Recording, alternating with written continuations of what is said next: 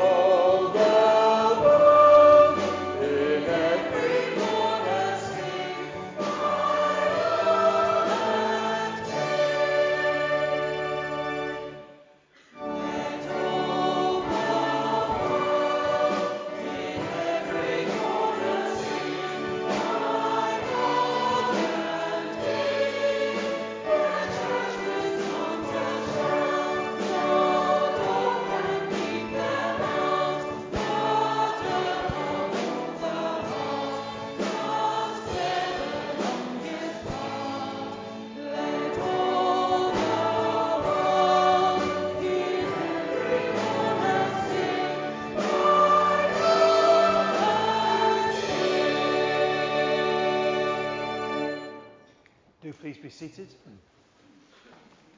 We're going to use Psalm one forty-five as part of our worship. It's a responsive reading. We encourage each other to worship. I say the words in white. You respond uh, by saying the words in yellow. And we build each other up in the worship of God as we say the words of Psalm one forty-five. I will exalt you, my God, the King. I will praise your name forever and ever.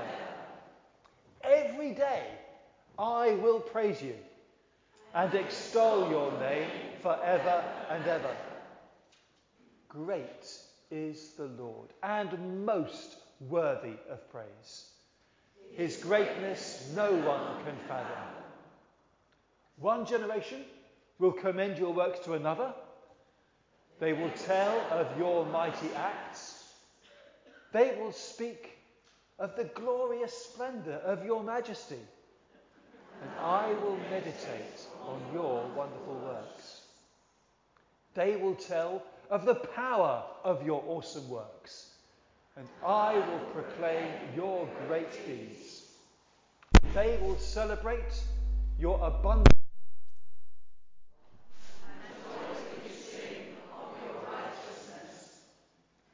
The Lord is gracious and compassionate, slow to anger and rich in love. The Lord is good to all. He has compassion on all he has made. All you have made will praise you, O Lord. Your saints will extol you. They will tell of the glory of your kingdom and speak of your might. Your kingdom is an everlasting kingdom, and your dominion endures through all generations. The Lord is faithful to all his promises and loving towards all he has made. The Lord upholds all who fall and lifts up all who are bowed down. The eyes of all look to you, and you give them their food at the proper time. You open your hand and satisfy the desires of every living thing. The Lord is righteous in all his ways and loving towards all he has made. The Lord is near to all who call on him, to all who call on him in truth. He fulfills the desires of those who fear him. He hears their cry and saves them. The Lord watches over all who love him, but all the wicked he will destroy. My mouth will speak in praise of the Lord. Let every creature praise his holy name forever and ever. Let your mouth speak in praise of the name of the Lord. Let's stand and sing, Lord, I come before your throne of grace.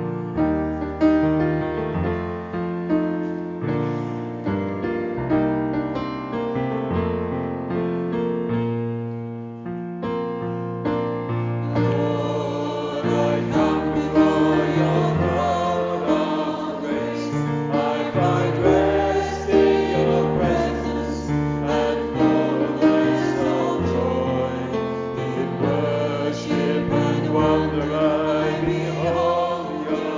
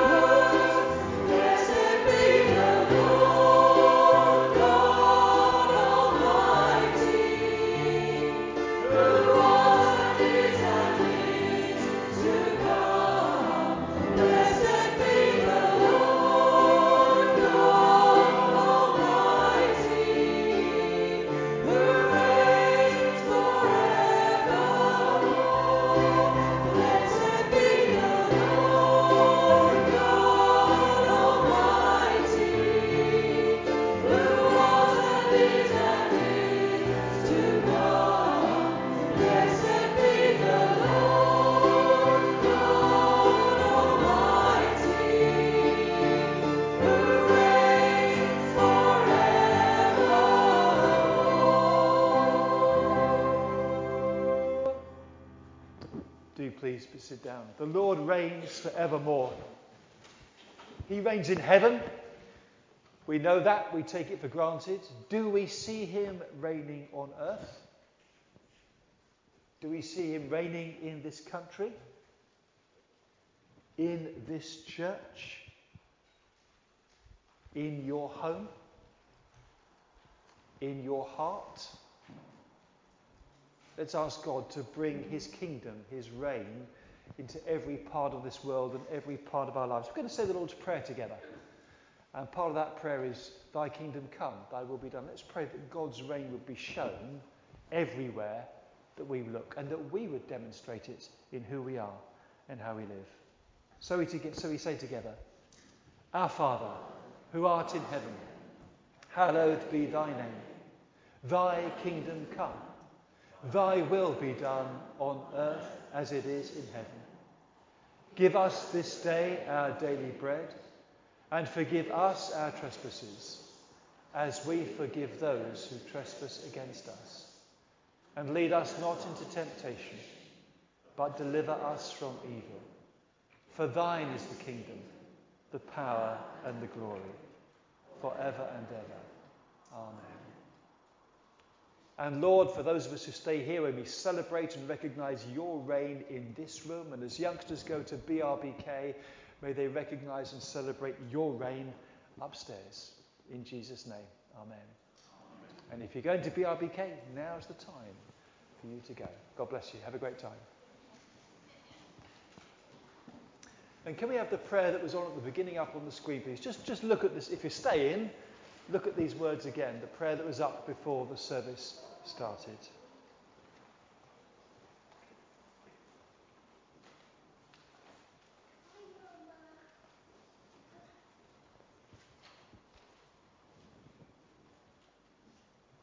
This is what God is really like.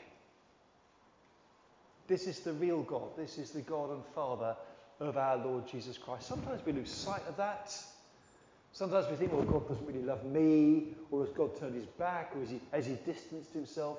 God does not do that. The Lord we worship, the Lord we belong to, is gracious, compassionate, loving, just, holy, awesome, wise, and good. This is your God. Your God forever. This is the God who is real. And on the basis of who God is, put your trust in him and worship him. So let's say this prayer, this prayer together. Let's remind us of the reality of what God is really like. Lord, you are gracious and compassionate, loving and just in all your ways.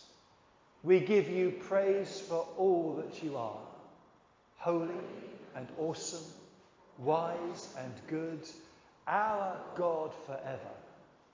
We worship you today and always. Amen. This is your God forever, every single day, without change, without fail. This is our God, and we worship him. I've heard a thousand stories of what they think you're like. But we worship the true and living God this morning. Let's stand and sing this together.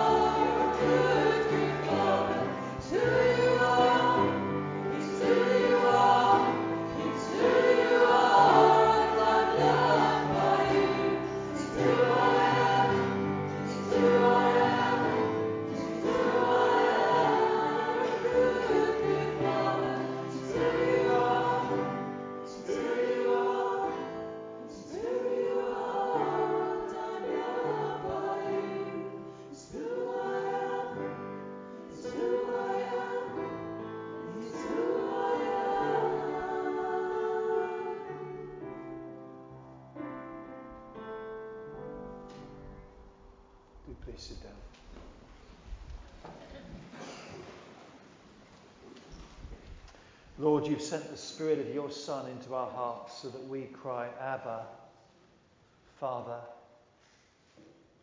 Dad. And may your Spirit witness with our spirit that we are your beloved children. And as you fill our hearts full of your love, you fill our hearts as well full of thanksgiving for your love. Because you're not a Father who's distant, you are close. You're caring, forgiving, faithful. And what a privilege it is that we can talk freely and openly to you, the Creator of the world. And Lord, you know that like any children, we can be selfish, lazy, and foolish sometimes. But thank you that when we turn and ask for your forgiveness, you are quick, eager to forgive and restore. And thank you that you deal with us in accordance with your steadfast love, not in accordance with our waywardness. You stand alongside us. You protect us. You provide for us. You guard us. When we ask for guidance, you, you lovingly answer our prayers. When we come to a crossroads or have important decisions to make, you take time to listen to us. You help us choose the right path. You know us better than we know ourselves. And you love us more than we love ourselves. And you love it when we open our hearts to you. Pour your healing this morning into our lives, we pray.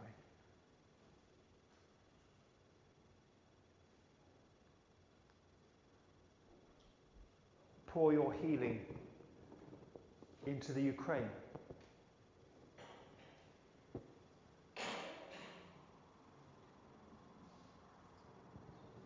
Pour your healing into the lives of all those affected by the massacre at the nursery in Thailand.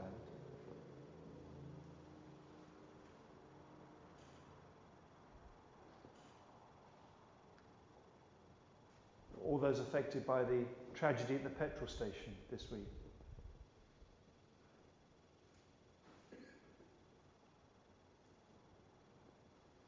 Pour your healing into those who are in hospital,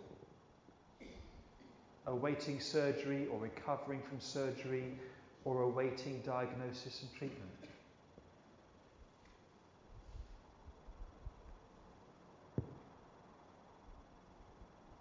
Pour your healing into the lives of those who've been bereaved, or those who are just exhausted or fearful. Show your faithfulness to those who cannot see the way forward, a way of getting through the winter.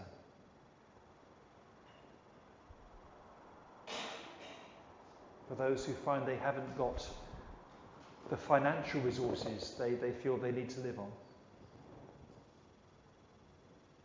Provide for them and give them the emotional resources they need to cope.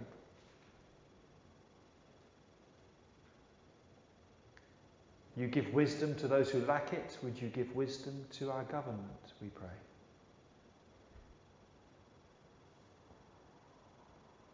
Would you give strength to those who are weak or weary? Courage to those who are afraid. Enable us to base our own lives on your unfailing love to us and to others. And with your help, enable us to live lives that are worthy of you, that reflect your goodness.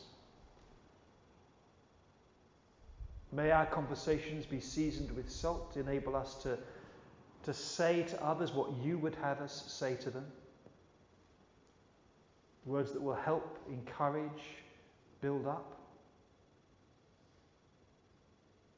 As you've been generous to us, enable us to be generous in turn, giving to you and to others.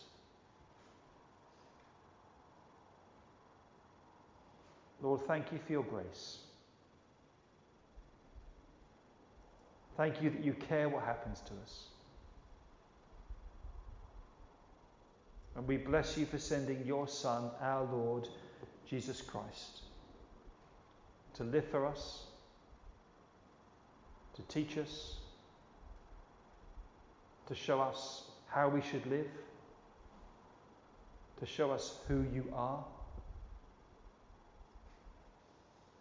and to give up his life for our sins in dying the cruel and humiliating death on the cross.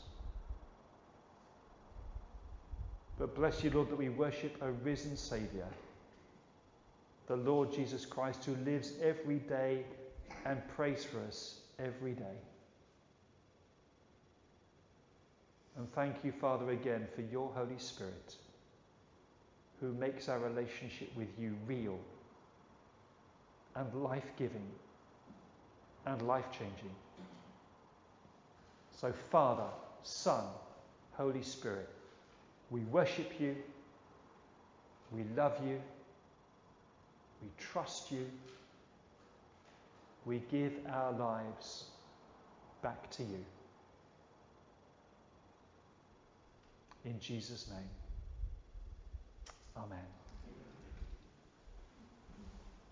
My future hangs on this.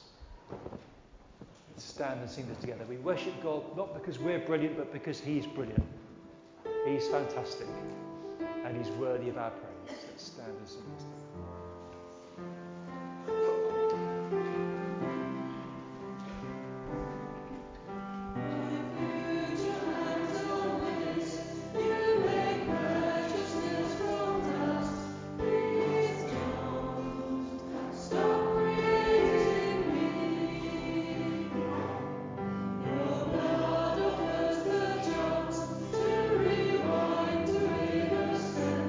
Thank you.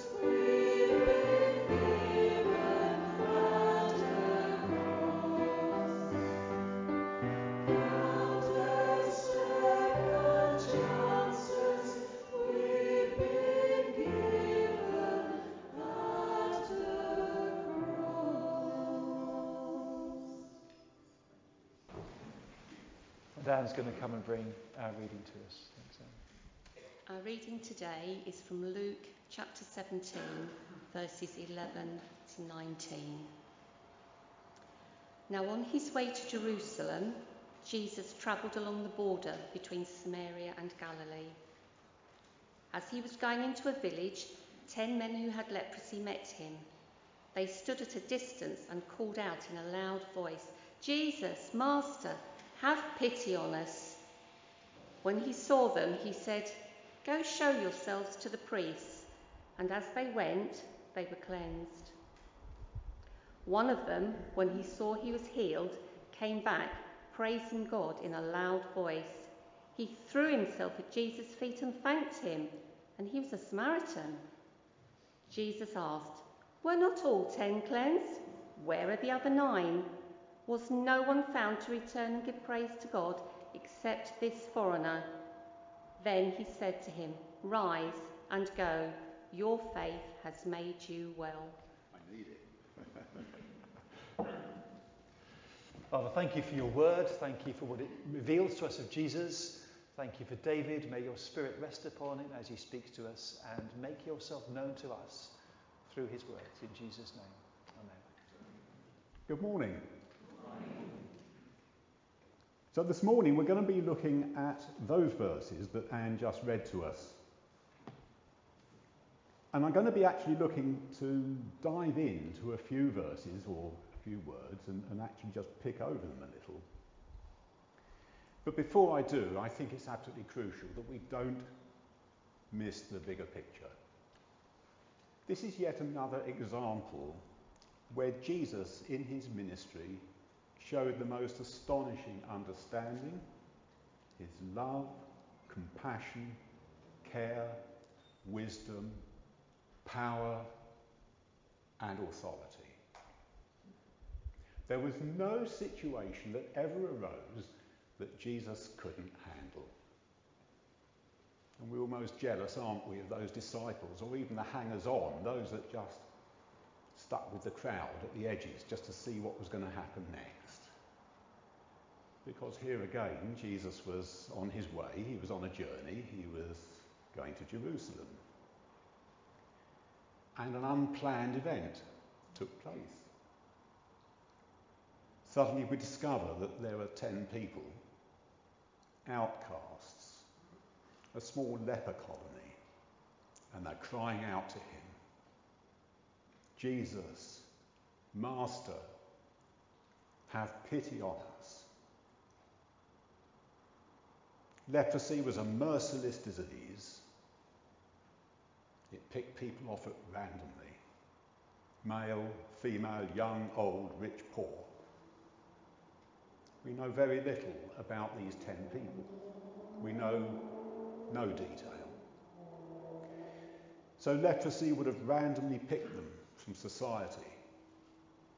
And they'd have had to have been set aside, outcasts, separated from friends and loved ones. Apart from their disease, there was only one thing that united them. They all believed that, that with this passing miracle worker, Jesus, that perhaps he could turn their fortunes around. And of course, he did. It was in the law of Moses that if symptoms of leprosy to recede or indeed disappear, an extraordinary event, but it did happen, I guess. Um, you couldn't be restored to your family and friends or be reinstated in society unless first you had gone to the priests. It's all set out in Le- Leviticus fourteen. And there's a bit of cere- quite a lot of ceremonial that went along with it. But either way, you had to present yourself to the priests to be examined, and they would check out whether indeed you were truly delivered. And so it was that Jesus gave them instruction. Go to see the priests. They went off. At the moment the instruction was given, they still had leprosy. But as they made their journey, they looked at themselves and discovered that they were healed. They were delivered. If this story ended there, it would have been remarkable enough. Another example of how Jesus could reach into the lives of people and restore them. His power, his authority. But something singles out one from the crowd, the, the, the ten. One, a Samaritan, returns. He casts himself at Jesus' feet. He's pouring out praise to God, and he's thanking Jesus. It adds another dimension entirely to what we find in this passage.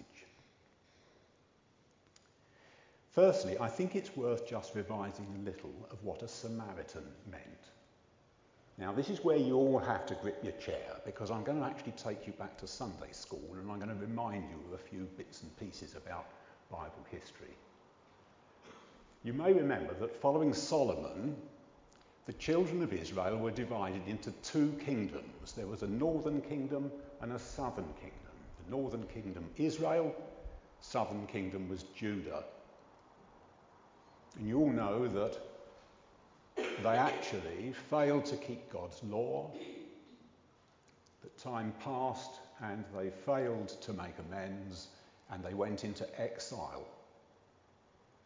Both kingdoms taken away to Assyria and to Babylon. Later, under Ezra and Nehemiah, children of Israel returned to Jerusalem to re-establish the temple on the Temple Mount. And indeed, the Jews reassembled into their promised land. Now, the point is this, that actually there were children of Israel who didn't go into exile. They were typically from the tribes of Ephraim and Manasseh. They lived in Samaria, which was the capital city of the northern kingdom, and they remained in the area round about. These were children of Israel, kinsmen of the Jews, but they had remained in place throughout the exile. It's when the Jews returned that tensions developed. First of all, the Jews accused the Samaritans of intermarrying. They claimed that during the exile period, they'd appeased the, um, those that were, were over them. Um, and that they had indeed resorted to things like idol worship and so on. So there was all sorts of mudslinging going on between the Jews and the Samaritans.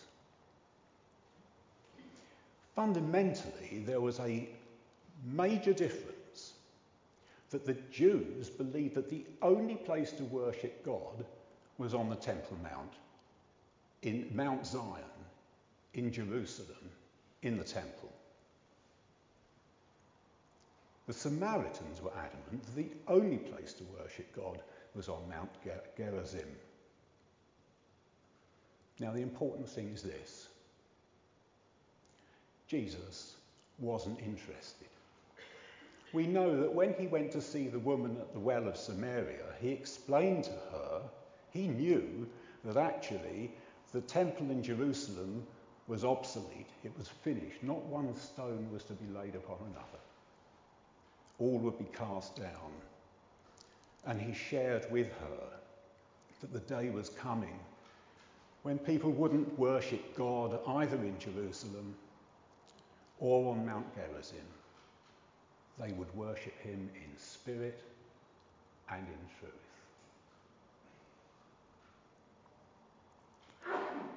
And so it is that Jesus declared that distinction obsolete. And of course, it's here that we actually see something of the outworking of what Jesus had predicted. A Samaritan running to Jesus, casting himself at the feet of Jesus, pouring out his thanks and worshipping God in spirit and in truth. Jesus was naturally inclusive. He didn't distinguish people between people according to their traditions. Now, on the face of it, we could take the view that we got no complaint on the part of the nine. After all, they had faith. They asked Jesus for healing. Jesus told them to go to the priests. They found on the journey that they were healed. Job done. That's fine, isn't it? But what singles out the Samaritan is more profound. And it's words used in the text that spell it out. I think it's a situation where, once again, our translations sometimes let us a little bit down.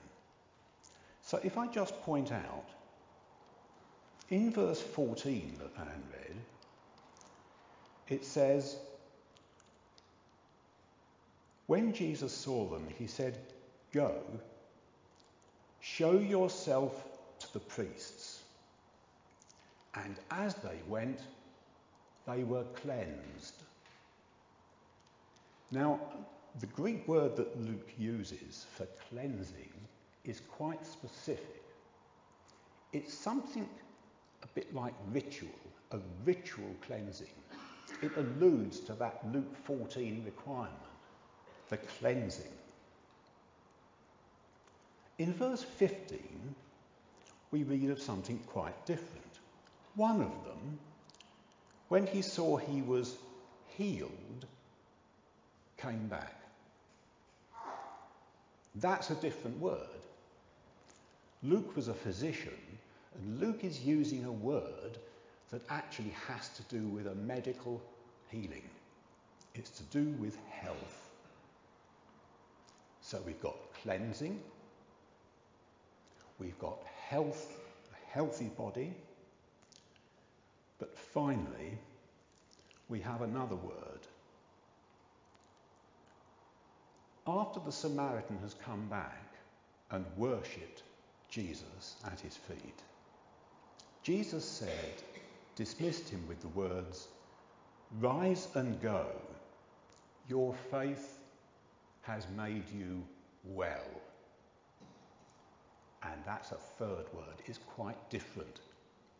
It's a word that is used for deliverance. It's a word that is used in the context of God delivering someone from the power of sin. So the fundamental difference between the Samaritan and the nine was that the nine got exactly what they asked for. It was healing. It was skin deep.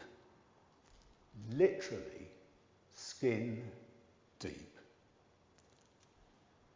The Samaritan received salvation. Something worked deeply within his soul.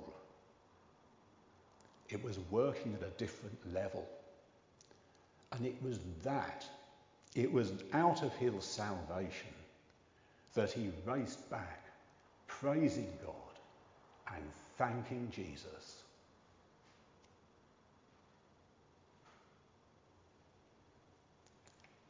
What do we make of all this? What does it mean to us? It's just another remarkable example of Jesus healing. Healing ten lepers. I think actually there is a lesson here to be learned about inclusivity and diversity.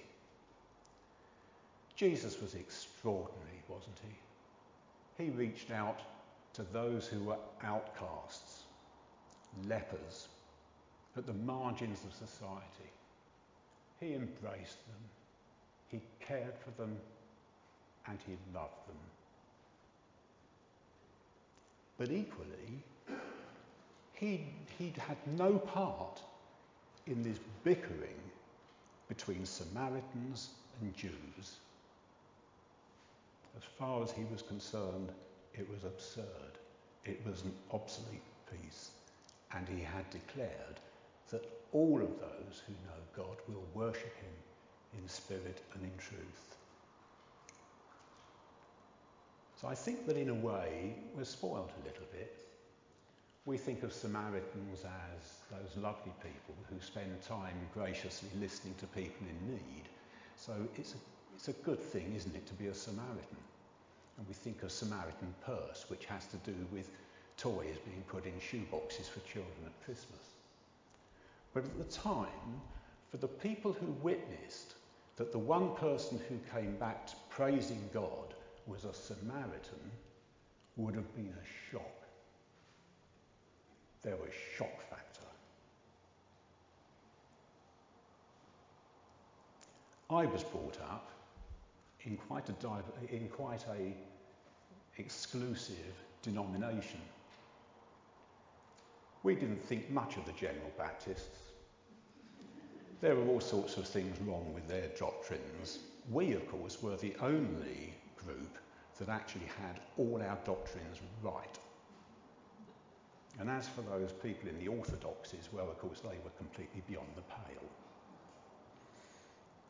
But over the years, of course, I've learned to discover, I've discovered that indeed, God's Spirit is in all those who cry, Jesus is Lord.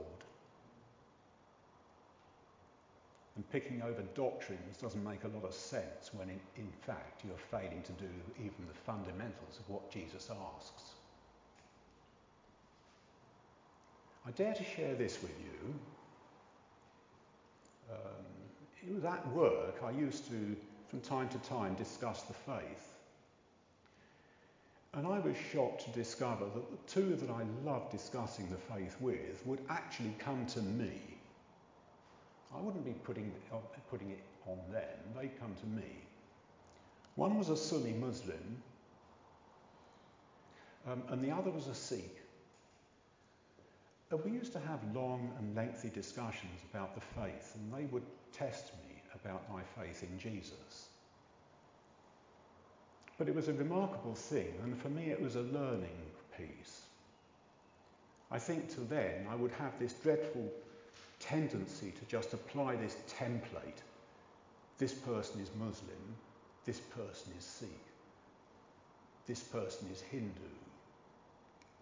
I came to know them well, and I was astonished when to discover so much that I shared with them in terms of values. I'd be reminded perhaps of how Jesus responded to the centurion. My theory, by the way, just I, I know I'm digressing, forgive me for a moment, but that, that centurion bit, you know that the centurion didn't want, didn't like the idea of Jesus actually coming to his home. Um, I, I don't I don't say this with authority, but you know I've always had this suspicion that it's because actually the centurion, although he was very sympathetic to the to Judaism and supportive, and indeed called out to Jesus to come and heal his servant. Of course, his home must have had a shrine to Mars. It was inevitable. He was a Roman centurion. And I'm sure that there were all sorts of little altars around his home with votive offerings on, because that's what centurion a Roman would have done. That's how they lived. But Jesus didn't shame him. He didn't look to actually point out to the Jews that this man is in idolatry. What Jesus perceived was that this was a man of faith. And I'm left, if you like, thinking of my dear friend, a Sunni Muslim, and another one, a Sikh, and I remember some of the things they said. And it's as though I'm hearing over my shoulder Jesus saying, these people are not far from the kingdom of heaven. I won't go on further because it's another theme and it's another sermon for another occasion. But I think it has to be said that as we consider these verses, we can't miss, we shouldn't miss, the inclusivity issue, the embracing, if you like, that went on with outcast group, and equally with a time, with a, a group that at the time was seen, the Samaritans, seen to be absolutely beyond the pale. What other things do we take from this? You and I will never get leprosy. But aren't there times now when we actually feel like crying out, Jesus, Master, have pity on us? One almost is loath to actually turn on the news. So much going on. Dreadful war, war crimes, Iran, Afghanistan, the economic crisis, political turmoil. It goes on and on, doesn't it? Don't you find yourself like me, crying out, have pity on us? And let's face it, for all of us, the only peace of mind that we'll really find is that peace of Christ which passes understanding. We need to find time, don't we, in these difficult times, time to get aside, to seek the face of Jesus. Jesus was good for all situations, every circumstance, every situation he encountered. He had wisdom, power, and authority to meet.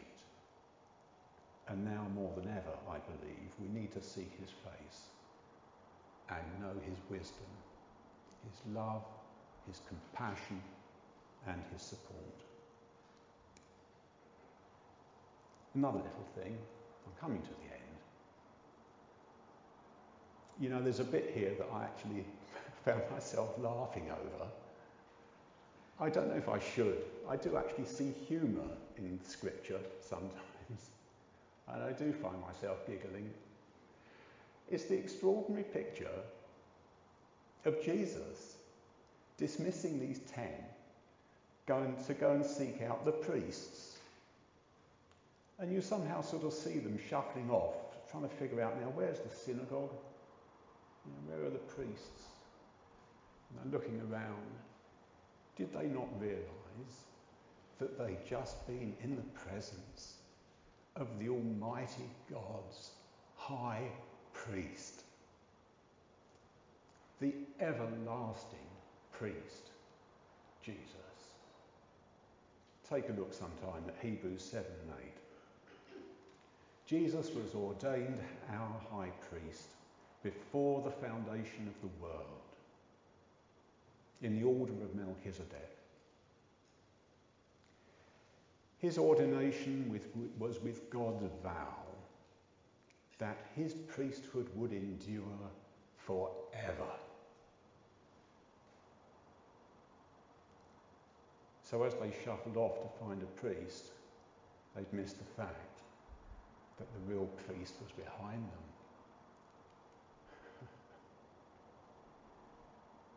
The day will come when you and I will see him face to face. Jesus was, wasn't like other priests.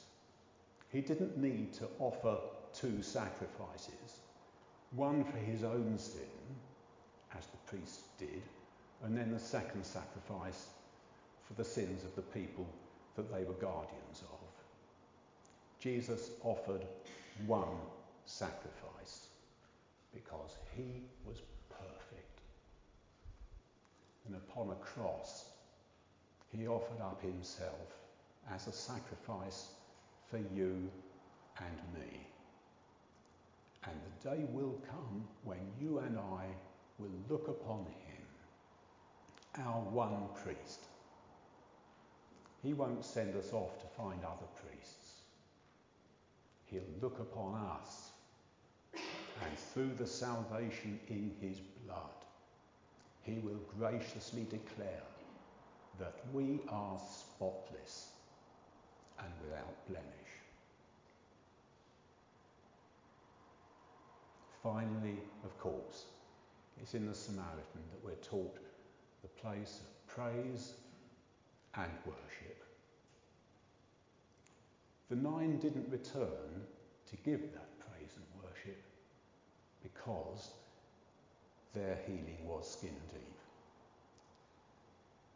But you and I, who share the Spirit of Christ, with which we cry out that Jesus is Lord,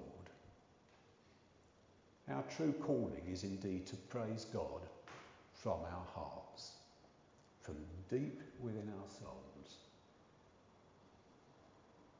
And I leave you with the words of Paul to the Thessalonians. Rejoice always, pray without ceasing, give thanks in all circumstances, for this is the will of God in Christ Jesus for you. Amen. Bless you, David. Thank you. Let's take a moment just to reflect on those words and how they apply to our lives.